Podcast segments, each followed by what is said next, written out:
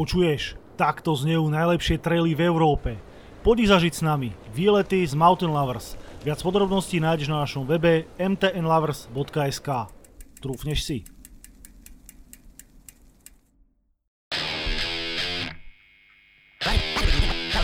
A v podstate strašne ma žerie to, že tí chalani tam boli vtedy a jazdil som, keď sme mali nejakú meranú jazdu, tak som jazdil vždycky, som bol do 3 teraz tí chalani proste sú profici, jazdia top výsledky bedne na svete a že ja som bol už v podstate lepšie na tom ako oni a toto ma strašne hneva, že, že proste boli to moji rovesníci, že som dal lepšie časy ako oni a oni sú proste teraz niekde inde, ako som teraz ja.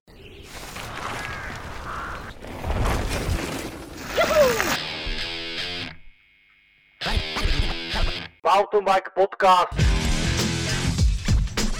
Čaute, čaute. Ja som Juro. A ja Dášena. My, My sme Mountain Mountain Lovers. Lovers. A vy práve počúvate ďalší diel NTV podcastu, ktorej hosťom je najmladšia legenda slovenskej gravity scény, sedemnásobný majster Slovenska v downhille a dvojnásobný majster Slovenska v endure, Martin Knapec.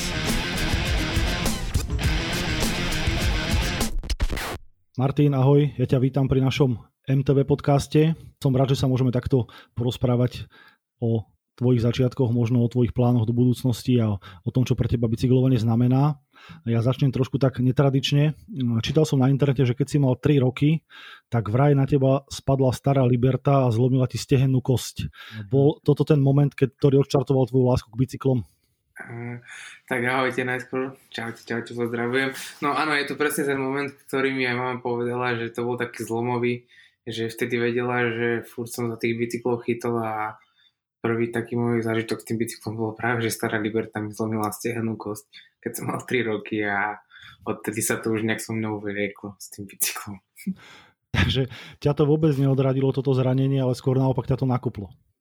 Nie, práve že no, ma to tak nakoplo a vždy som od malička vymýšľal a čím väčšia bláznou som na bicykli, tak tým ma to viac fascinovalo a toľko tých úrazov som mal, nebola to len zlomená noha na, na s tou libertou, ale bolo to rozrazených vrát, zlomených rúk, žihla, páne Bože, to ja keď som, ja keby som vám ukázal moju vlastne, ak sa to volá, ku doktorovi tú knižku, či čo to je tá zložka, Jasne, tak proste kartu, to je taká hrubá, jak moja babka nemala, keď neboha nedávno zomrela, ty kokos, takže tak vám poviem, že je tam, je tam čo pozerať. V 12 rokoch si teda uh, išiel prvý pretek v downhille, ešte to bolo vraj na nejakom požičanom bicykli s väčkovými brzdami.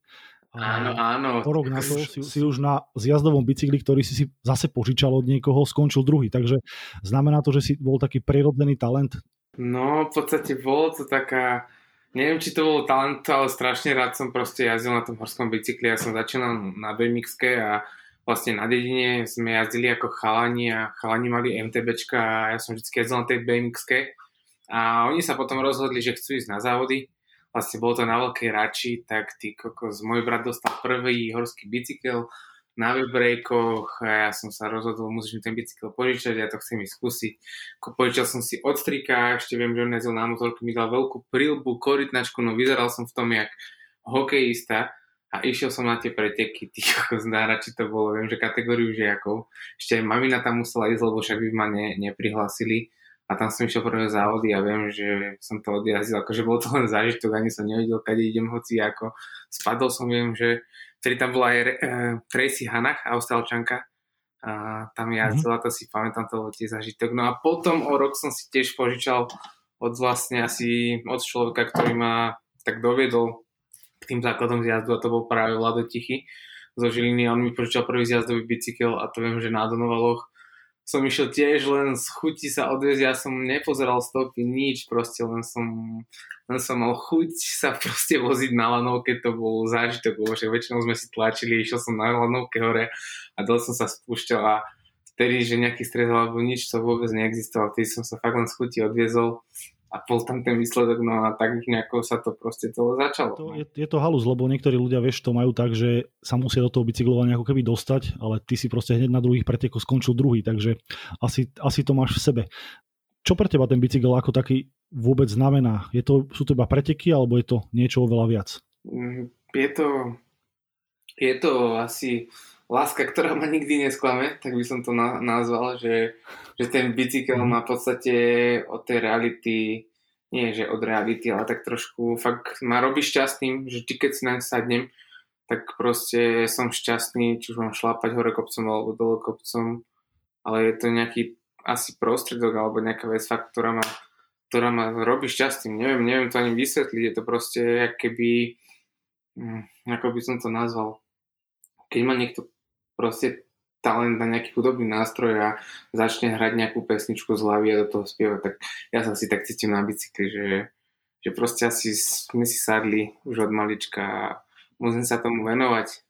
Lebo som už začal s tým, akože boli také nejaké všelijaké prelomy, že už by som s tým mohol prestať a robiť niečo iné, ale vlastne všetko, čo mám doteraz priateľov, hoci čo som nadobudol, sponzorov, tak si poviem, že je to vlastne vďaka bicyklu, ničom inom. je to úplne ideálne, keď si nájdeš vášeň, ktorá sa stane tvojim celoživotným poslaním a úplne sa v tom nájdeš, tak to ti, to ti môžu veľa ľudí závidieť, lebo často to sa nestáva. Už dlhšie roky spolupracuješ s CTM-kom. Ako a kedy na tú spoluprácu prišlo hneď potom, ako si odjazdil na tom požičanom zjazdiaku, alebo ešte to bolo úplne ináč? V podstate tam som sa tak ukázal, že nikto ma nepoznal a začal som sa teda tak do podvedomia, že kto je ten chalan jedno s druhým, ale nejak to ešte neriešilo. Potom prišli majstrovstva Slovenska na plesoch, a to som tiež požičaný bicykel.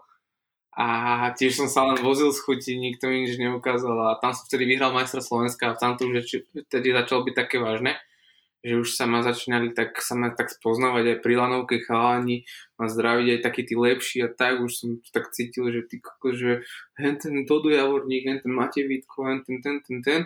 A potom vlastne Tomáš Todt s Michalom Wiesengangerom, oni vtedy boli vlastne spoločníci, mali, mali Novatec Racing Team, akože to je predchodca CTM Racing Teamu a možno keby nazvať Kellys Racing Teamu a chlapci sa potom rozdelili, ale ja som najskôr jazdil za Novatec a to v podstate môžeme brať mm-hmm. už ako vtedy, to bolo v podstate CTM, len sme nejazdili na CTM-kách, jazdili sme na Mondrakeroch a od nejakého, neviem, ktorý to bol presne rok, keď sme začali spolupracovať s CTM-kom, ale už to je ty kokos, ja neviem, 8 sezóna, čo jazdím za chalanou, nie 9.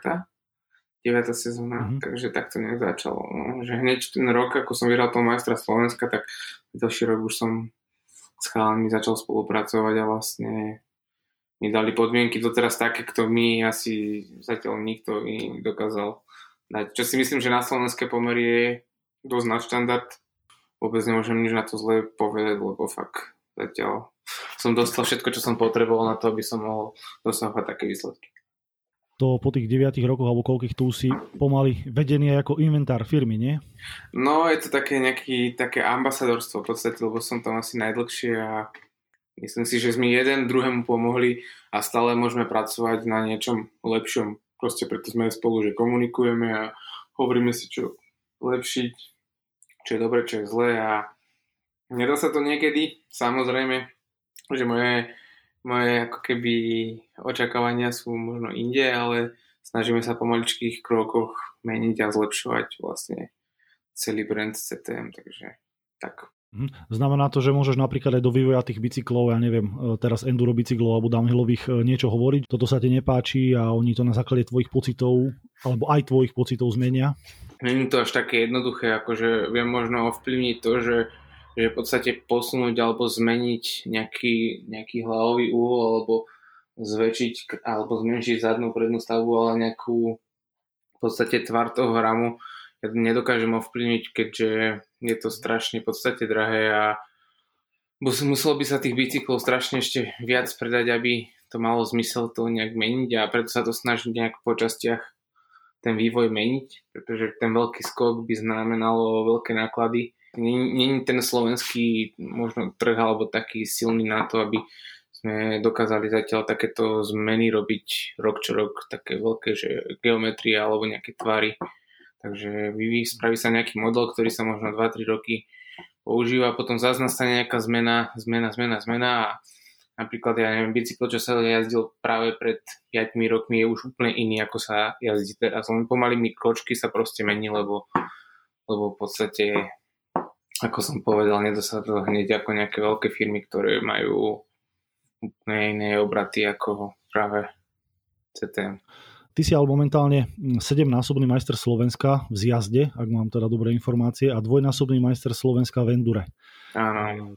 Ktorý z týchto všetkých titulov si najlepšie pamätáš, alebo ktorý bol pre teba taký niečím taký neúplne typický, alebo ktorý z nich si najviac ceníš?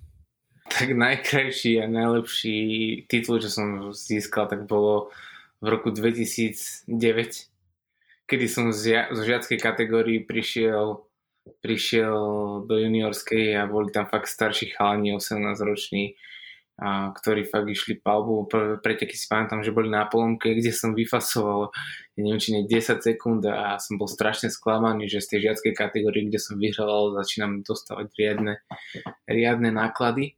Mal som 15 rokov a hneď som sa pretekal, nie, ešte som o 14 som sa pretekal s 18-ročnými chalami a mm, práve tam bol strašný skok, vieš, to je to tých 4 roky v tom vývoji, to je proste, vieš, tí chalani 18 roční sú proste silnejší všetko jedno s druhým, tak ma to ten závod úplne demotivovalo na tej polomke. A potom mi išla vlastne Kubinská hola, kde som vlastne trénoval s tým Vládom Tichým, kde mi som tam ukázal nejaké stopy, už som aj čosíka vedel. A tam som išiel na novom bicykli, ktorý som dostal Orange, mm-hmm Orange 224, bol to jednočap, bol to bicykel, ktorý som proste chcel, vysníval som si ho a otec mi ho proste kúpil, lebo videl, že fakt mám na to, tak mi ho kúpil a vtedy, vtedy som vyhral na Kubinskej holi uh, finálovú jazdu ešte aj s pádom. Mal som úplne, že najrychlejší, najrychlejší čas a neviem, nechcem možno sa aj pochváliť, ktorý som aj Filipa Polca porazil, čo bol úplne, že pre mňa mm detský sen s Filipom jazdiť alebo vidieť ho, alebo vidieť ho vtedy profik, on proste jazdil za Red Bull, bolo to niečo, niečo neskutočné pre mňa. Takže ešte viem, že v poslednú finálovú jazdu som spadol v poslednom, poslednom úsuk, úseku, ešte svoje desika fotky z toho a dokázal som vyhrať, takže to bol pre mňa úplne taký štart, to ma tak nakoplo, že už to potom išlo tak, že rad radom, že som vyhrával a bral som to úplne tak, že že chcem ísť ďalej, ďalej, ďalej, ďalej, ďalej, ďalej. No. A potom prišli sveťaky a tam už to také jednoduché nebolo. No, to, je, to je mi jasné, že to je úplne iná liga. Uh, ty si ale teda jeden z mála zjazdárov na Slovensku, ktorí ten zjazd opustili a začali sa prioritne venovať enduru. Uh, prečo ten prerod?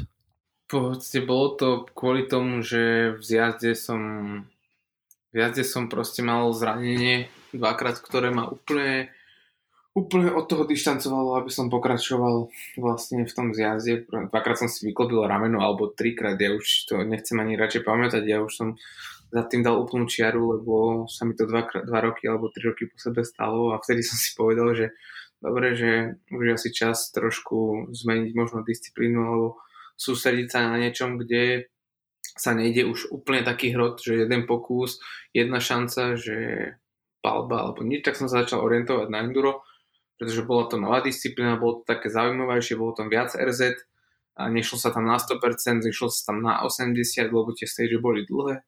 V podstate človek potom zistil, že vlastne to enduro vôbec nie je jednoduchšie, je to, je to ako keby, že kondične o moc ťažšie, sú tam RZ jak na zjazde a všetko to musíš ešte vyšlapať a v podstate sa ti čas zrátava dokopy a či sneží, prší, mm. furt proste musíš ísť ten závod, takže ja som to hlavne zabalil kvôli tomu, že som mal tie zariadenia, že pôjdem do niečoho jednoduchšieho, ale potom som vlastne zistil, že enduro je asi fakt ťažší šport než ten zjazd. No. S odstupom času sa na tú zmenu ako dívaš? Ako spravil si dobrý krok, či... Mm, spravil som... Neviem, v podstate je to také, že aj ma to trošku hneva, že nerobím ten zjazd, ale v rámci toho že tú zmenu som spravil možno aj kvôli tomu, že prostredie, v ktorom vyrastám, je určené predispozíšte na ten v podstate menší bicykel, na to enduro, že na tom bicykli endurovom som bol častejšie pomaličky už na tom zjazdiaku, lebo na tom zjazdiaku furt potrebuješ nejaké vývozy, furt potrebuješ lanovky, furt potrebuješ bike parky. A tuto som vyšiel na endure, proste tuto za domom, jeden trail, druhý, tretí, štvrtý, piatý, mal som otrenované za dve hodiny, mohol som robiť ďalšie veci, pričom na tom zjazdiaku musíš nabali, zbaliť bicykel, odísť autom niekde, kúpiť si vlek, povoziť sa, proste zabere ti to celý ten deň. A keď chceš robiť ten šport na úrovni, tak potrebuješ ešte jazdy nadol proste ráchať každý deň. a zabera ti to strašne veľa času. A ty keď chceš už aj v živote niečo v podstate rozvíjať alebo sa nejak zabezpečovať, robiť popri tom nejaké projekty alebo nejaké tréningy alebo niečo, pokiaľ si není úplne, že profik profik a nemáš, ja neviem, zmluvu za minimálne ja neviem, trepnem 50 tisíc ročne alebo 30 tisíc ročne, tak potrebuješ nejaké tielové proste vyrobiť pri tom športe. Uh-huh. A to ten zjazd mi práve prišiel taký, že že buď musíš byť fakt strašne dobrý alebo šikovný, alebo fakt uh, musíš robiť niečo, čo ti aj zjednoduší tie náklady na život a to bolo práve pre mňa to rozhodnutie, že pri tom enduro si dokážem pri dome aj zajazdiť, potrenovať, aj byť dobrý, aj mať nejakých sponzorov, aj si niečo vyrobiť a tak proste už to tak zakombinovať do toho života, že ten zjazd je iba taký, že fakt musíš tie jazdy dávať dole kopcom a musíš mať na to čas a v podstate potom buď máš nejakých dobrých sponzorov alebo alebo potom robiť po večeroch, no neviem, ako by som to ináč vysvetlil, ale pre mňa to bolo tak. Ty teda okrem slovenskej enduro scény alebo enduro série jazdíš aj českú enduro sériu a jazdíš aj niektoré vybrané preteky svetovej enduro série EVS. Ty už si to trošku na, načrtol v tom zjazde, ale zrejme aj v tom EVS bude medzi Slovenskom, Českom a svetom veľký rozdiel. No, tak to teda je veľký rozdiel. Strašne veľký rozdiel a neviem, kde by som mal skôr začať. Že v podstate na Slovensku je to ešte taká začínajúca disciplína, že sme ešte tak trošku v plienkach a v Čechách to už je trošku vyspelejšie, no a ten svet je už úplne niekde inde a, a by som začal tak, e, neviem, neviem čo chceš skôr počuť, že, že aký je v tom rozdiel, alebo kde by človek mal začať, alebo čo by, čo by si chcel počuť, musíš mi, musíš mi naznačiť, lebo tam je tak strašne veľa vecí, čo by som povedal, že neviem fakt, kde mám začať. No, možno sa môžeme porozprávať o tom skôr, že teda prečo to na Slovensku tak e, je ešte tak v plienkach a kde by sa to do budúcnosti mohlo uberať, či tam máme nejaké talenty, či niekoho vidíš, kto môže byť dobrý, alebo niečo takéto kľudne. Tak na Slovensku sme v prvom rade asi v plienkach preto, lebo však dlho sa, teda aj sa stále jazdí zjazd. V podstate, čo sa týka asi možno organizácia alebo financia, možno možno tých ľudí, ktorí začínajú túto disciplínu jazdiť, ale ja si myslím, že určite v prvom rade je to vybrať kvalitné lokality, to je proste základ. Mm-hmm. A mať dobrú organizáciu a samozrejme dobre vypaskované trate, mm, dobre vyhrabané trate a mať pravidla dané pre každú kategóriu takú istú. Buď si človek ide týždeň dopredu najazdievať tú lokalitu a samozrejme má väčšiu pravdepodobnosť, že vyhrá, ale to nikto nemôže odkontrolovať. Alebo sa dajú pravidla, že ja neviem, dva týždne predtým tam nemôže nikto jazdiť, ale to sa proste nedá odkontrolovať. Takže na tom Slovensku je to ako keby možno pre tých jazdcov aj z Čech možno nie, že nefér, ale samozrejme, že Češi, keď prídu sem nejakí tí lepší, tak určite vedia, že sme tu doma a že tie lokality poznáme, možno aj tie RZ, ktoré sa tam pôjdu a máme väčšiu pravdepodobnosť, že vyhráme ako keď eh, keby, keby sme neboli domáci. Um, vieš, čo sa ti snažím to, to, je zrejme, to, to je zrejme aj naopak, že keď ty hey, do Čech na áno. Českú Enduro séru, tak oni sú tam zase doma, zase ty máš nevýhodu. Áno, áno. A toto je presne asi také to, že čo, s čím sa odlišuje ten svet no, tým Českom a Slovenskom, ale ja zase samozrejme chápem, že, nemo, že väčšinou sa tie preteky robia pre, pre širokú verejnosť, že tých, ktorí by sme tam mali mať iné podmienky, je nás 10 a kvôli nám desiatim nebudú proste meniť podmienky, keďže na to enduro sa ľudia idú zabaviť, proste idú tam na víkend, idú si zapretekať a chcú sa povoziť a nie, že si dajú jednu jazdu a potom pôjdu potom pôjdu vlastne pretek. Takže my sa musíme dívať na to, ako spraviť ten závod pre širokú verejnosť dobre, organizačne, dať tam pekné traily, vôbec aby neboli ťažké, aby odlišili tie traily od profikov, pardon, a od profikov a od hobbyastov, aby rozdielovali tie RZ, aby si tí ľudia, ľudia ten závod užili a nie aby proste prišli potom do úseku a proste išli vedľa bicykla, Takže podľa mňa toto je prvá vec, aby sa odlišovalo niektoré skupiny jazdcov medzi profikov a medzi hobby. A takisto by to malo byť v Čechách a takisto metre, ktoré by mali nastúpať, by me, nemali prekročiť nejakú podstate hranicu, kde tým ľuďom už, ktorí nemajú toľko našlapané ako my desiatí alebo my piati, ktorí sa tam pretekáme, že mali, to, mali by to rozlišovať ešte viac ako to je doteraz, že to je podľa mňa tá najväčšia chyba, že, že tie obťažnosti tých tratí mali byť ľahšie, príjemnejšie. Fakt to si myslím, že z organizačnej stránky nie je to jednoduché spraviť taký závod, aby to bolo vyhovujúce aj pre jednu, ale aj druhú skupinu. Takže chalani sa to zo slovenského pohľada stále učia. Myslím si, že to majú dobre nasmerované a my sa im budeme aj snažiť hovoriť, ako to zlepšovať, ako tam dohnať viac tých ľudí, aby to bolo pre tú skupinu aj tých eliťakov, ale aj tých hobbyastcov príjemné. Ja som si to ináč aj všimol, keď som občas pozeral nejaké výsledky zo slovenskej enduro série, že je tam 5 jazdcov možno, ty, Lubostaňo, Mišo Koláž a neviem, koho ešte by som zabudol, Šimon Rus. by som ho neurazil. No, Šimon Rus napríklad proste, že vy si jazdíte ako keby úplne inú ligu, že jazdíte síce možno elitu, ale proste tí ostatní ľudia majú tak neskutočne veľké rozdiely na vás, že pre vás by naozaj fakt bola možno úplne iná kategória, neviem, profi alebo hoci čo iné. Či napríklad aj toto nie je pre tých ľudí, pre amatérov, ako keby demotivujúce, že oni idú na ten pretek a vedia, že jednoducho nemajú najmenšiu šancu uspieť. No v podstate hej, že je to také, že trošku demotivujúce a to je, lebo v podstate aj tie lokality, ktoré sú na Slovensku, alebo v podstate hm, vždycky sú v nejakej buď bike alebo niekde, kde už niekto tie traily pozná. Vieš, takže mm-hmm.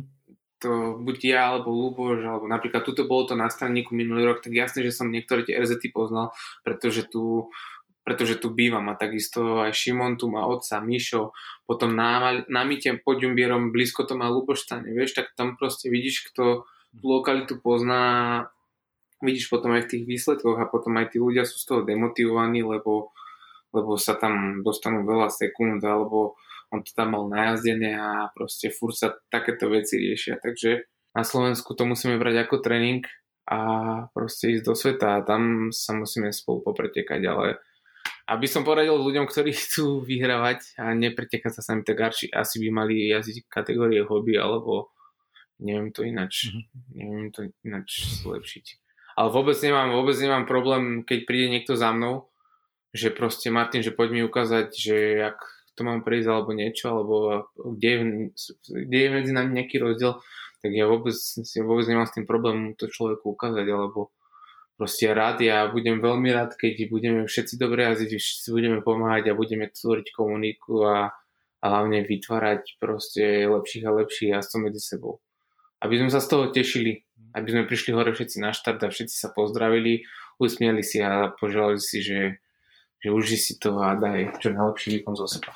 Ja si myslím tiež, že hlavne to enduro je o, na Slovensku o nejakom kamarátstve, ktoré by sa tam malo preniesť. No. Presne, presne to. Poviem ti tak, že pri tom zjazde som mal o moc väčšie stresy, o moc väčšie stresy mm-hmm. a ja som to bral tak o moc vážne, ako to mám pri enduru, že proste, lebo mám tých pokusov viac a veľakrát sa ti stane, že spravíš veľkú chybu alebo niečo a proste ideš ďalej, lebo vieš, že aj ten druhý môže spraviť chybu. Je to taká uvoľnejšia atmosféra, a myslím si, že sa tam také, sú tam tej kamarátske vzťahy. Nehovorím, že v zjazde nie sú, ale jen to je také, že v tých Čechách to je trošku iné, však lebo sme dve rozlišné národnosti. Tam sú možno niektorí ľudia svojskí, hej, hej, hej, takže také. Aký je tvoj e, najlepší výsledok na tom evs na svete? Alebo teda koľka na svete som skončil? bol, 48 som bol som bol, kde som to bol minulý rok Latule a potom som bol EVSE, čo bolo európske a tam som bol druhý, uh-huh. to som bol v Jamnici za tým Vek Persakom. To bol asi uh-huh. taký najlepší výsledok, čo som mal uh-huh. pre mňa. To 48. miesto je na čo aktuálne máš, alebo si myslíš, že máš aj na viac? Ty kokos, to je také, že to som bol vlastne druhý rok, alebo prvý rok.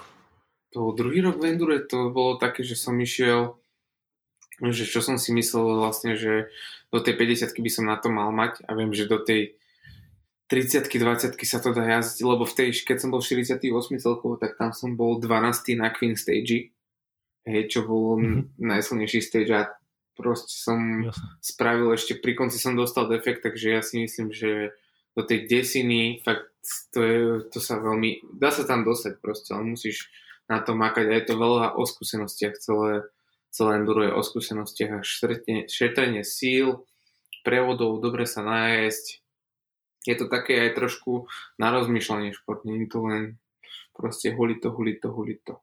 Je ten tvoj prerok tomu enduro už definitívny? Ne, nechcel by som to nazvať definitívny, akože už išiel som aj nejaké zjazdové závody, napríklad pred dvoma rokmi, keď som išiel, hej, pred dvoma rokmi to bolo v Polom, keď som napríklad išiel zjazdové preteky na endure a skončil som druhý v elite, v elite čo si myslím, že nebolo zlé. A určite chcem ten tréning zaradiť do, do tohto ročnej prípravy medzi v podstate enduro pretekmi, lebo som zistil, že mi tak trošku chýba rýchlosť, že som začal robiť na fyzičke veľa a začala mi chýbať tá rýchlosť proste z toho zjazdu, že potreboval by som aspoň raz, dvakrát do týždňa proste si dať nejaké také rýchlejšie úseky. Nehovorím, že na, na zjazdovom bicykli, mohli by to, mohlo by to byť na endorovom bicykli, ale určite by som nejaké tréningy aj so schálmi, so zjazdorom, či to bolo Raste Baronek alebo Adam Rojček, by som si rád s tým zatrenoval, lebo však oni, oni, oni to poznajú tú disciplínu veľmi dobre a vedia mi zase poradiť v nejakých iných veciach a by sme sa nejak mohli tak doplniť. Takže určite by som sa chcel voziť nejaké zjazdové trate v rámci prípravy. To zaujímavé, že to takto rozprávaš. Ja som prednedávno videl nejaký rozhovor so Standom Sehnalom, ktorý začal minulý rok jazdiť ako zjazdár niektoré zase závody v endure a vravel, že mu to to enduro pomohlo v zjazde. A ty to vravíš zase naopak, že ti, to, ti ten zjazd v tom enduro ako keby chýba. Hej, hej, hej, no, že proste jemu to možno pomohlo v niektorých veciach, ale myslím si, že fyzicky mu to pri, prihodilo dosť. A ja si myslím, že mne to v tých technických veciach pomôže veľmi, lebo, lebo po tých zraneniach som začal byť tak trošku opatrný a začal som sa sústrediť na ten, na ten výkon, na tých častiach šlapavých, že tam tie seknuty doženiem, ale v podstate tá úroveň tých endur ide tak dopredu a tak, také dávajú trate, že proste, že proste ten zjazd potrebuješ k tomu, aby si fakt bol dobrý. Možno nakoniec skončíš ako ISčkar. No, viem, že máš celkom pozitívny vzťah k e-bajkom a celkom ma prekvapilo, keď si minulý rok sa objavil na majstrovstvách sveta v Leogangu na e-bajku a ešte k tomu v kategórii XC cross country. Tak prosím ťa, ako k tomu to prišlo? toto, bol, toto bol taký hoax, že už po celej sezóne Tomáš Vrovský, čo je vlastne v komisii SPDH, povedal, že endurácii že musíte že ísť reprezentovať v bajkoch, že teda mali by ste, mohli by ste, že ty koko, že no... Ale čo, pôjdete? Ja, že si koko, že už v konec sezóny už vyžratý piva, vieš, že to, toto už som mal 86 kg, ty koko, spuchnutý korona, že no dobre, že aby sa nepovedalo, že však Slovenský zväz nás podporuje, jasne, no tak my sme sa nahovoriť, Mišo ten dostal Mišo ten kolár nemohol ísť, lebo on mal niečo, on mal astmu, mal fakt nejaké za, zachvaty, tak nemohol ísť. Tak ja som išiel Luboš Stáňo a Jakub Varhanovský, taký chalan z Dukly, tak sme sa dali nahovoriť na tie XC e-bajky do Leogangu a prvýkrát som fakt pocitoval, aké to je, aké to je ťažké jazdiť na e-bajku. Takže je to, je to neskutočný zábierak a ešte cross country. Určite bol to pekný zážitok, pretekal som s pretekármi ako bol Pitcock a fakt veľa dobrých jazdcov tam bolo. A určite keby som to vedel dopredu viac, tak by som sa vedel na to lepšie pripraviť, lebo tam bola taká, taká šanca byť do 10 alebo do 15, že, že mi to bolo aj trošku potom ľúto, že som to bol tak veľžerne, ale bolo to v podstate moja prvá skúsenosť, že tí XCčkári, oni v podstate nemali žiadnu techniku, oni v tých zjazdoch boli normálne, to bolo pre Boha, to bolo fakt, ja neviem, jak baby že keby som fakt trošku zavral. fakt to bolo to... Ja som si len v tých zjazdoch hľadal stopu, že kade ich ja budem obiehať, lebo to už som... Ja keď som ich videl v tréningu, ako idú, tak si hovorím, že no ty kokos, to jediný, kde ja budem obiehať, bude fakt v zjazde, že to nejak vytrpím hore kopcom. A samozrejme, prišiel závod a čo tam nejak sa rozcvičovať rovno stuhnutý som si bol len tak pomaličky prebehnúť nohy.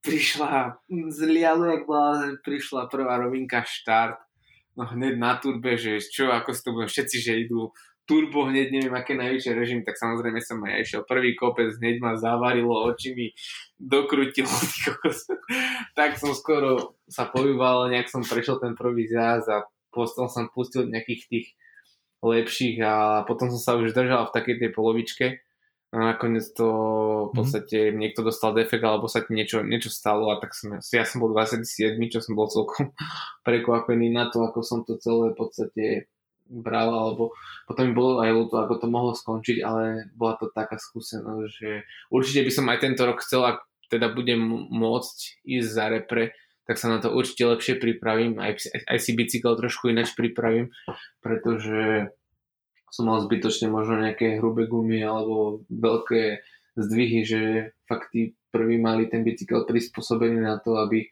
aj tá jazda nahor bola rýchla, nielen jazda nadol, Takže myslím si, že keď tieto veci nejak dáš všetky dokopy, aj Luboš išiel super, že Luboš bol 20. kokos nechcem trepnúť, ale predo mňou nejak 3-4 miesta. Takže, takže sa dá na to pripraviť a vieme tam zajsť veľmi dobré miesta. Takže uvidíme, ako to celé bude. Bol to dobrý zážitok. Aj to strašne bolo, fakt strašne bolo. A sa mi prvýkrát asi vybila baterka na e-bajku, takže prestala ísť. Našťastie má posledné kolo, už postiaľ pišla, pišťalka dole. Tak som si len tak povedal, že ty kokos, tak tu keby mi teraz vypne tú baterku, mám ešte jedno kolečko, tak to asi neviem, čo sa mi stane.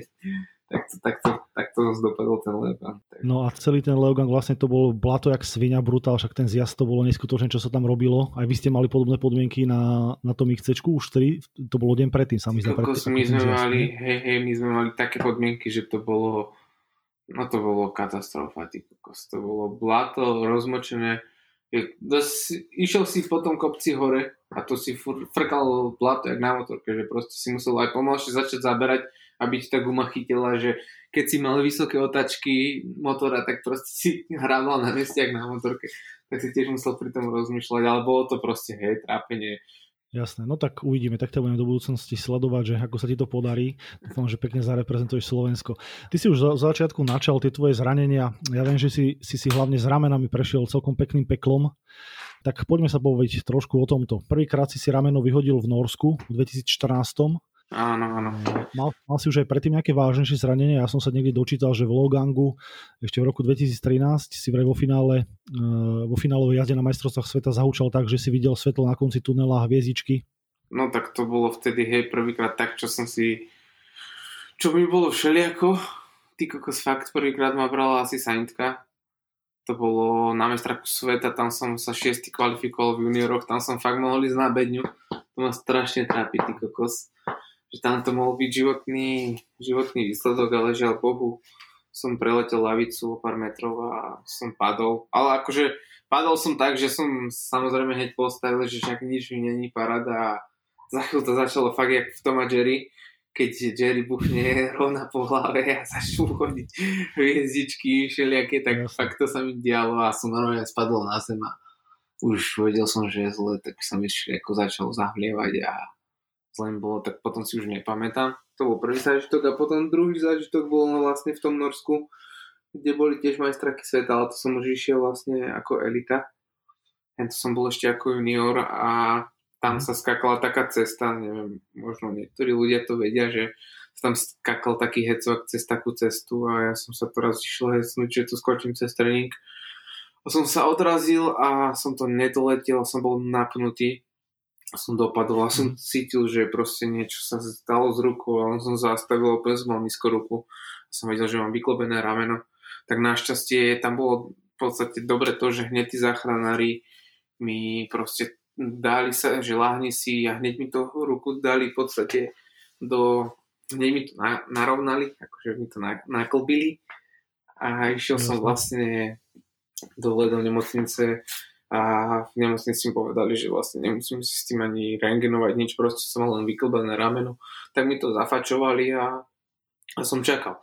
Prišiel som na Slovensko a prišiel som ku doktorovi a že čo s tým ideme robiť. Že no, že po prvej luxácii to teda netreba, netreba, ak sa to povie, operovať, že to všetko prejde, že ale zase druhá strana je tá, že už aj po prvej luxácii by sa malo operovať. Samozrejme, človek chce čo najmenej zásahov do tela, tak som si to, Jasne, no. tak som si to nedal operovať, išiel som proste na nejaké rehábky, a na ďalší rok som vlastne išiel meský zjazd to bol, nie, to bol v Krajinskej gore, boli preteky. A tam som išiel, to bola nejaká Európa. A viem, že tam sa mi to po 3 4 rokov vyklopilo zas, tak som bol úplne smutný a čo s tým ideme robiť, no tak ideme s tým, ideme to operovať, ani som si to neoperoval na Slovensku, viem, že sme boli v Nemecku, nie, prvýkrát sme to na Slovensku operovali, a potom mi to vlastne za, za 3 alebo za 4 mesiace vypadlo zas na zjazde v Bratislave a prišiel som sa za doktorom a už za iným, takže to ideme dať do Nemecka operovať. Tam mi to operovali, a to bolo roku, ja si už ani nepamätám tie roky, ale ani nechcem si už to pamätať. A tam mi to spravili, artroskopicky prišiel som domov zás, rehabilitácie jedno s druhým. Išiel som do Krajinskej gory, to bol druhý rok takisto na tom istom mieste, kde sa mi to stalo predtým, tak sa mi to stalo zas. No to už som bol úplne, úplne zničený, zrudený, plakal som otcovi, čo s tým ideme robiť. No tak som išiel domov, zavolal som ďalšiemu doktorovi a našťastie doktor Petriščák mi to zoperoval tak, ale že nebol to atroskopicky, ale že, že mi to spraví otvorene, že proste tak to je najlepšie a budem tam mať jazvu, ale bude to v podstate, a mi to vysvetlí jednoducho, sa ti vyklobí rameno, máš to ako na bicykli. Predstav si, že dostaneš defekt, v podstate, lebo ono sa tak volá defekt aj v ramene. Dostaneš defekt mhm. a predstav si, že máš robiť ten defekt cez tú gumu, nejakými kamerami, proste lepí to tam, že hej, že nebudeš tam mať jazu, budeš to mať pekne spravené, ale že bude ti to tam držať tak, že môže sa ti to odlepiť, že však hej, ale keď ten plášť dáš dole, vybereš tú dušu, uvidíš to, zalepíš to, nahodíš to, tak čo bude lepšie? Ak sa ti poviem, že tak jasne, že hen, tak by sa to asi lepšie spravilo. No tak mi to tak spravil, no a rameno mi držal. Začal som vtedy jazdiť to enduro. Prvý rok sa mi, taký najväčší výsledok sa mi podarilo hneď EVS klasifikáciu vyhrať na vlastne špičaku, a mm-hmm. 18 prešiel, som vyhral majstra Slovenska, bol som na tých prvých SMS-kách, e, e, EVS-kách a v roku 2019, to bol minulý rok, nie, vlastne predminulý rok, sa mi vyklubilo rameno, ale druhé za skopšivnej v Čechách, ale to už som bol tak odolný voči tomu, tak som si hovoril, že no, nič sa nedieje, vyklubené rameno, ide sa to rýchlo spraviť. Zas Petrišťak mi to spravil, budeš v poriadku, je, že áno, áno. Tak tá sezóna, našťastie to bolo na konci sezóny 2019, tam sme išli potom ešte, nie som urobil projekt okolo Slovenska s chalanmi a potom ma operovali, dal som sa dokopy do asi maja 2020 a potom som vlastne začal jazdiť preteky a tak som bol trošku opatrný cez tú sezónu, aj tie výsledky boli také, ale aj tá korona bola a našťastie teraz sa mi to všetko zastabilizovalo, úplne robím všetko ako mám, tak dúfam, že tento rok to proste všetko som úplne čo zle zo mňa zliezlo a budem môcť sa ukázať svoje kvality, lebo už nerobím žiadne zlé veci v živote, tak dúfam, že tá karma ma už bude obchádzať a už bude všetko na poriadku, lebo však nebol som dobrý chalán, keď, keď to tak vezme za mladí, robil som všelijaké voloviny, možno viem, za čo to mám, ale teraz už mám všetko tak nastavené, že snáď bude všetko dobre. Pomáham ľuďom, som dobrý, tak dúfam, že príde aj dobre. Vieš čo, ja ti to, ja ti to želám. Nech, nech, sa ti, nech sa ti darí aj do budúcnosti. Uh, vravíš teda, že uh, trať v Kránskej gore je tvoja najobľúbenejšia. Tam som povedal, že už nikdy živote nepôjdem. Hej, že mm-hmm. to, to sa mi tam proste, nechápem to, to je, to je strašná story, že v dva roky po sebe to isté miesto, ešte som mal aj to isté štartovacie číslo, to bolo normálne už mhm. nejaká magia, ty kokos asi, a stalo sa mi to, no, takže No, ak si nebol dovtedy poverčivý, tak si myslím, že teraz asi už začneš byť. Ale dosť, dosť, dosť, dosť, bolo, dosť bolo o tvojich zraneniach. Poďme trošku na nejaké pozitívnejšie veci. Nie je nejakým veľkým tajomstvom, že dosť času tráviš eh, dvíhaním železa a že si aj celkom naprataný ako nejaký bodybuilder. Je podľa teba fyzická sila kľúčom k tomu úspešnému bikerovi? Sila, sila určite. Sila je základ podľa mňa úspechu možno neviem v každom športe, ale určite cyklistiky, hej, že tú silu potrebuješ mať, ale možno nepotrebuješ mať tak veľké svaly, ako som si myslel, že treba mať, ale tak to bolo za mladí, kedy som mal aj iné, iné, ako by som to povedal, konečky ako len bicyklovanie. Takže vtedy som mal iné zmyšľanie, ale silu určite treba mať, ale s rozumom samozrejme je najlepšie, keď človek vie, ako tú silu budovať. Není to len dvíhaním činiek v posilovni, nejaké bodybuilderické tréningy, ako som ja mal, ale tá sila sa dá budovať úplne inými spôsobmi lebo ja som sa chcel presne na to spýtať, že či vlastne tie veľké svaly pri tej cyklistike niekedy nie sú aj na škodu, že sú náročnejšie tie svaly na udýchanie, minieš oveľa viac energie a tak ďalej. No. Je to, je to určite na škodu, sám to cítim, minulý rok som mal tak 85 kg, počas sezóny teraz mám už 80 a proste cítim strašné rozdiely. Takže určite treba mať, treba mať silu, ale netreba mať až také veľké svaly, pretože ten kyslík ten kyslík je ako benzín a potrebuješ okysličovať tie svaly a tým pádom sa zakysliť, čiže je to, je to horšie. No. Môj tréner by ti vedel o tom viac povedať, ale ja som to sám na sebe spoznal, že nie všetko veľké je dobre. že treba byť radšej menší, silnejší a svižnejší ako byť bull. A, mm. Ale tak kedysika som, vieš, báby, kúpaliska jedno s druhým, bolo mi to príjemné, ale teraz mám už iné priority a viem, že tá sila vie byť taká istá a nepotrebuješ mať toľko v podstate svalov. Ty si e, pracoval kedysi ako kondičný tréner v Kúpeloch v Rajských teplicách, ešte stále tam robíš?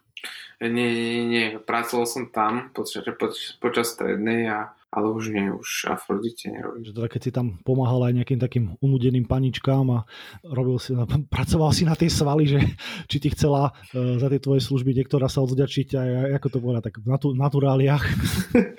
tak boli tam všelijaké zážitky v tých tej Afrodite, akože na to nemôžem povedať nič zlé, to bolo Viem, že jedna polka tam chodila a tá, tam vedela zakúriť riadne, tam som sa pri nej smial.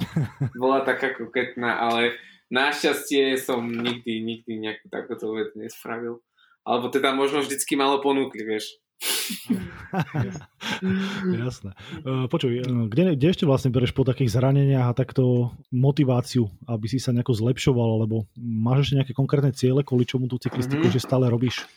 Stále to, stále ma žerie to, že kedysi dávno ja som bol v podstate u Atrtonovcov na kempe, čo má v podstate mm-hmm. Red Bull tam ako keby nominoval zo Slovakov a boli sme tam, a môžem vymenovať, bol som tam ja, Vymenujem. Slavek no. Lukašík, Phil Atwil, bol tam Mark mm-hmm. Scott, bol tam David Tramer, bol tam, bol tam Sigrave Tane, bola tam Menum Carpenter, bol tam Mike Jones, Tim Bentley tam bol, či jazdil vtedy za Murwood z Juhoafrickej republiky, bol tam Danaton, Giatterton, Rachel a takto sme tam boli mm. my.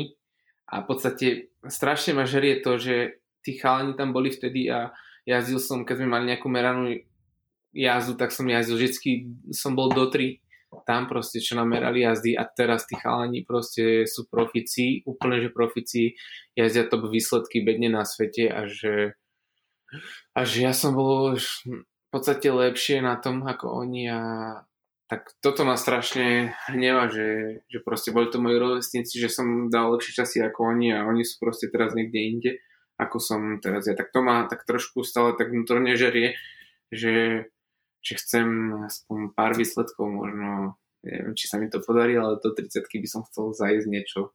Mm-hmm. Čo meno, to v podstate pojem, niektorí väčší, niektorí menší, ale veľkú väčšinu z nich som poznal.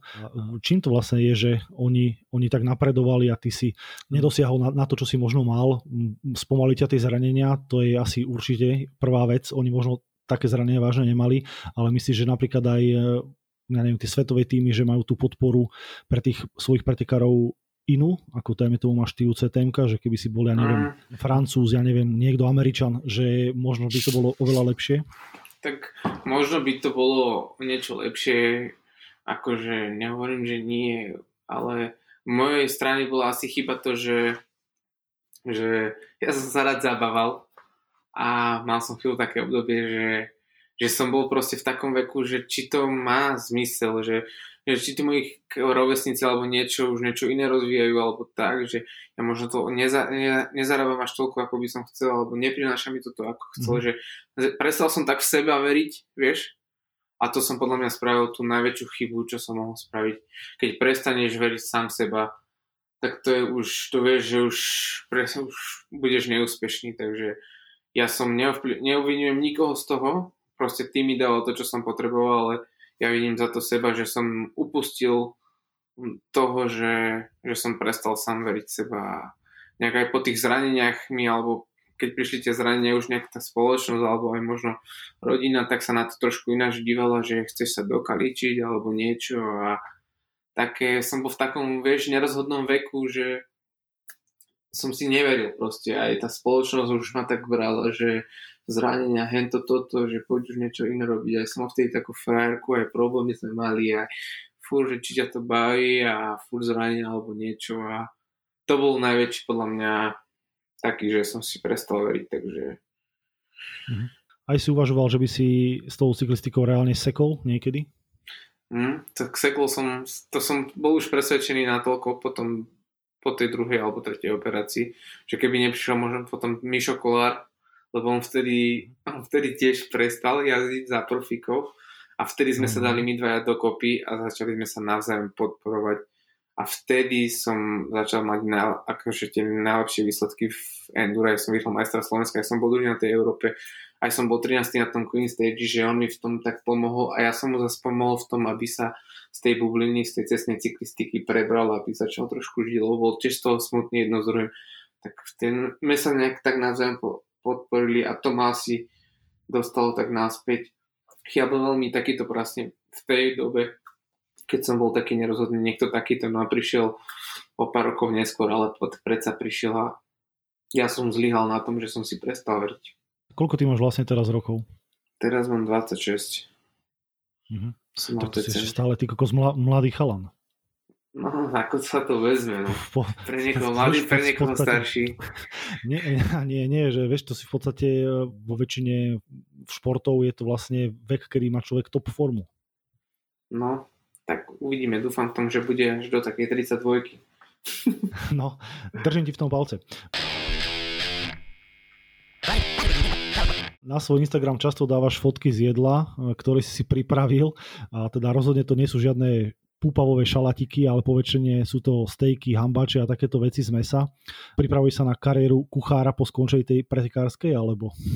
Vieš čo, no tak chcel by som také tradičné veci, čo som sa naučil, alebo čo mám veľmi rada, aj veľakrát mi ľudia na to odpisujú, že niekedy, keď budeme mať teda to dokončené tom Žilina Oko Trails, čo máme aj s Michalom Kolerom a budeme tam mať možno nejaký bufet alebo niečo, tak chcel by som nejaké tie svoje jedla tam zadovážiť, také rýchlovky, aby to ľudia skúsili. Ale vieš čo, že toho mesa už tak nejedávam, ako som jedával, lebo zistil som, že nie je to až tak zdraví prospešné akoby, ako som si myslel, preto som bol zvyknutý z, tých, z tých svalov, že furt meso, meso, meso, ale však doba ide dopredu, človek skúša, ale vždy, keď je to meso, tak si ho rád proste na ten Instagram dám, lebo je to také pre mňa, rád sa pochválim tým, že si dám proste kus dobrého mesa alebo niečo, ale samozrejme do tej stravy tá strava je pestrá za posledné roky, dva, aj čo som začal spolupracovať s, pa, my, s Powerlogy, dušenom plichtom, tak som sa veľa naučil, že, že telo funguje aj proste z iných vecí, ako je meso a vie byť veľmi výkonné. Nie je teda pre teba to jedlo len takým palivom, ale je to aj takou súčasťou komplexnej prípravy toho pretekára? Áno, áno, je to veľmi komplexná vec. To jedlo je proste palivo a z toho, to vieš, z toho vieš ovplyvňovať veľmi výkon, spánok, ale aj rozmýšľanie, produkciu myšlienok a všetkých týchto vecí, že si menej unavený cez deň, takže určite odporúčam ľuďom, nech skúšajú, nech proste menia tú stravu, nech skúsia jesť iné jedlo ráno na obed alebo meniť si to každý deň a nech na sebe vidia výsledky, lebo, lebo fakt to funguje a neveril som na to, ale je, je to proste tak je to, čím viac zeleného ješ, tak tým si podľa mňa aktívnejší a cítiš sa lepšie. No. Hmm. Lebo sám, sám vidíme, že tiež bol, je taký aj dobrý, ak odporúčim, akože je to trošku prehnané, že Game Changers na Netflixe určite to veľa ľudí pozrie, ale niečo na tom pravdy bude. Samozrejme, že tí, čo to spravili, si na tom spravili biznis, ale, ale je veľa rastlinných vecí, z ktorých je veľa proteínov, v podstate bielkovín, aj vitamínov a vieš fakt z toho byť veľmi výkonný. Mm-hmm zelená a veľmi výkonná je aj Rajecká dolina, kde ty bývaš. Tú Rajeckú dolinu ako takú sa už dlhšiu dobu, čo tak sledujeme, snažíš dostať na cyklistickú mapu Slovenska. Všetky ale tie trely, ktoré ste tam postavili, tak oni nemajú oficiálny status, nemyslím teraz tie Oko Trails, ale myslím trely nad Stránským a nad Kunerádom. Viem, že tam kedy ste mali nejaký problém aj s lesákmi, že vám tam zrušili taký veľký wallride, e, ktorý tam ste kedysi zbúchali. A je to už momentálne lepšie, alebo ako, ako to tam vôbec celé funguje? Toto je toto je taká téma, ktorá, ktorá je stále v podstate ako keby ilegálna. Tie traily sú tam sú na starých, e, tur, e, starých lesnických chodníkoch, ale pokiaľ sa to pokiaľ to nebude legálne, tak e, to nikdy nebudeme môcť dať do nejakej cyklistickej mapy a pracujeme na tom, my už vieme vlastne ako na to, ako zlegalizovať tieto traily a všetko to trvá veľmi, nie že trvá veľmi dlho, dá sa to zbúchať rýchlo, len niektorá, niektoré myšlenie ľudí, ktorí sedia na tých urbariatoch a les, štátne les sú v pohode, ale na tých urbariatoch sú trošku iného zmýšľania, ako sme my mladí a vidíme v tom lese aj trošku niečo iné ako len hospodárstvo, čiže to je výrub lesov alebo neviem, nejaké polovníctvo a takéto veci, že z tých lesov sa dá naozaj ťažiť aj s tým cestovným ruchom bez toho, aby sme my nejak ťažko zasahovali do tej prírody a ťažko sa nám komunikuje s ľuďmi, ktorí toto nevedia pochopiť, lebo na tých urbariatoch mm-hmm. sú ľudia, ktorí proste ich nezaujíma nejaký turizmus, ich iba zaujímajú čísla a proste to je celé. No. Mne sa nechce jednať s tými ľuďmi, lebo to je to, to by si musel zažiť. No. Každý, kto nakopal si nejaký trail v lese, tak a hlavne prečo ho nechcel robiť legálne, tak je to, že ten trail nakope 5 krát rýchlejšie ako ho potom reálne zlegalizuje. E, možno by sme si mali zobrať príklad z Čech, kde tá výstavba tých trail centier frčí vo veľkom. V Slovensku mám taký pocit, že sme trošku v tomto zaspali dobu a že to zase na, na ten vlak naskočíme možno za 5-10 rokov, keď to už bude všade v Európe, tak potom aj my prebereme z nejakého sna, alebo tí ľudia, že aha, pre Boha, že trail centra, že to je dobrý nápad. Vieš čo, no my, my, práve preto, my práve preto sme si zobrali takúto fušku so spolu s Myšom Kolárom, lebo sme videli, že tu v Rajeckej doline zatiaľ nie je cesta, nie je to také jednoduché a preto sme si zobrali tú Žilinu, to hradisko, kde sme sa s tým urbariatom dohodli na niekoľko rokov a snažíme sa vybudovať tam to oficiálne stredisko a keď už uvidia tam, že to funguje a chodia tam tí ľudia proste je tam ten cestovný ruch a neškodí sa tam, proste aj keď tam je ťažba, tak sa nejako dohodnú, dá sú tam tabule a keď to uvidia, že funguje to tam, tak prečo by to nemohlo fungovať aj tu? Však proste my v tom lese nejdeme kradnúť, my sa tam ideme proste len odreagovať, ako idú hubary, tak idú aj, ja neviem, turisti, tak chcú ísť aj cyklisti, predsa nie? Však, tak preto sa snažíme v tej Žiline spraviť to, že bude to oficiálne a keď už uvidia, že to funguje tu, tak nech to funguje aj v Rajeckých. A keď to bude fungovať v Rajeckých, už to bude fungovať aj niekde inde na Slovensku. My sme dva roky len administratívne proste riešili zmluvy, pozemky, teraz riešime archeológov, životné prostredie a potom nejaké, neviem, vody a furt nejaké nástrahy, že fakt je to, fakt je to ťažké, aby si niečo zrealizoval. A ešte keď to chceš robiť v podstate s nejakými fondami alebo niečím a ešte to, tak to je No presne tak, a ešte aby to samo na seba dokázalo zarobiť, ako to poznáme, ja neviem, z rýchlevských stesiek alebo z Trutnova z Čiech, že uh, tam majú nejakú malú základničku, kde sa niečo predáva a tak ďalej, no tak to už, akože na Slovensku to ešte nikde vôbec takto nefunguje, lebo väčšinou to chalani kopu po pobediach a ešte aby nie, aby tam vôbec uh, riešili nejaké bufety a podobné veci. No. Veď presne to, vieš, že jedna vec je postaviť to a druhá vec je to proste udržiavať.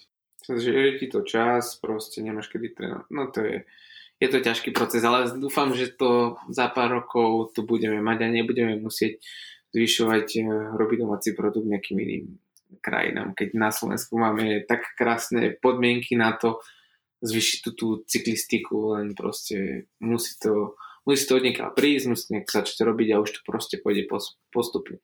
Teraz sa cyklistika mm. tak napreduje a ľudia sa chcú bicyklovať a proste nemajú, nepoznajú Slovensko a chodia do iných krajov, čo ma strašne mrzí a musí si to uvedomiť aj proste všetky tieto malé detiny aj miesta, že nemusia nosiť peniaze tí ľudia do iných štátov, ale môžu ti peniaze ostať na Slovensku. Tak nám teda daj porozprávať, že čo ste tam v tej, e, na tom hradisku, v tej Žiline postavili, že na čo sa teda ľudia môžu tešiť. To bude taký tip pre ľudí, že kde by teda mohli. Zatiaľ sme tam postavili vyšlapový trail, ktorý je v podstate už vykopaný na celú, akurát sa ešte vyšpáva celý štrkom.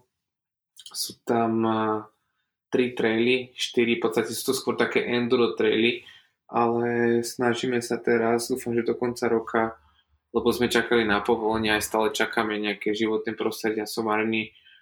Dúfam, že do, do konca roka sa nám podarí spraviť, no teda uvidíme, jeden flow trail, ktorý bude fakt pre širokú verejnosť, ale v podstate zatiaľ, čo to je pripravené, tak na ľudí, ktorí sa vedia trošku bicyklovať, aj upozorňujem, vedia sa trošku bicyklovať, nie je tam taký trail, ktorý dokážu prejsť rodiny s deťmi, lebo my sme to začali robiť akože zatiaľ ako pre nás, akože pre endurakov, ale chceme to urobiť pre širokú verejnosť, tak pozorňujem, že zatiaľ, že pre tých ľudí, ktorí sú trošku viac zdatní, vyšlopový trail bude vysypaný, dúfam, že do konca mája a celá výzva je taká, že v podstate malo by to fungovať ako možno rýchlebské stresky za pár rokov, no ale to je, to je ešte ďaleká vízia. Musíme spraviť najskôr jednu vec a uvidíme, ak sa to bude celé rozvíjať, lebo je to aj otázka financí, je im to jednoduché spraviť. Už sme tam dosť veľa času spravi, strávili na to, aby tam niečo bolo, ale ak, ak tam chceme spraviť fakt pre širokú verejnosť, tak potrebujeme proste nejakú pomoc, či už to je štáty, alebo možno eurofondy, alebo nejaký, nejaký súkromný sponzory, takže ale momentálne sa tam dá jazdiť, chodite sa tam odviesť, len pozor, že tie traily sú tak trošku obťažnejšie pre pre normálnych ľudí. Akože určite ten, zíde to hoci kto, kto má nejaké skúsenosti s jazdou dole, neviem či nejaké baby, ale určite by som to označil ako, ja neviem, od 1 do 10, tak 5. Takže zídete si to, ale na to, aby to bolo pre širokú verejnosť, ešte treba trošku počkať. No. Uh-huh. Ja som tam bol asi, ja neviem, aj, aj minulý rok, myslím, že na Paraganovi a na Vetrieske, to tam bol vtedy bolo postavené a na tých nových som ešte nebol, tak uh, keď uvoľnia tie okresy, že konečne budeme môcť chodiť mimo okres, tak asi sa tam pôjdem pozrieť, že čo ste tam teda spravili. Hej, hej, kľudne zavolaj, pôjdem sa s tebou odviesť. No ja si myslím, že sme si celkom slušne porozprávali. Je ešte niečo, čo som nespomenul a chcel by si to spomenúť ty? Niečo, na čom trváš? Mm, No, no nič, aby ľudia bicyklovali, aby sa tešili z cyklistiky a, tam sa vidíme s niekým. Keď ma niekto uvidí, tak dúfam, že ma pozdraví a zakecame sa a spomenie si na seba.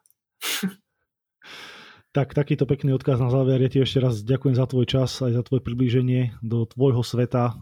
Nech sa ti darí a nech sa ti tie zranenia vyhýbajú a nech sa ti teda splní a aj to výsledkové, čo by si si želal. Ďakujem, ďakujem pekne a pozdravujem. Zatiaľ sa majte. Díky, maj sa pekne, čau. Čauko. Takže to bol Martin Knapec a jeho bublina. A ak sa ti naše podcasty páčia, podporiť ich môžeš aj kúpou trička z nášho e-shopu na webe mtnlovers.sk. A keď už tam budeš, zatancuj si na výberovku party hitov, ktorú vám pripravil DJ Knapeček. Uvidíme sa na trailoch, tak čau. Mountain Bike Podcast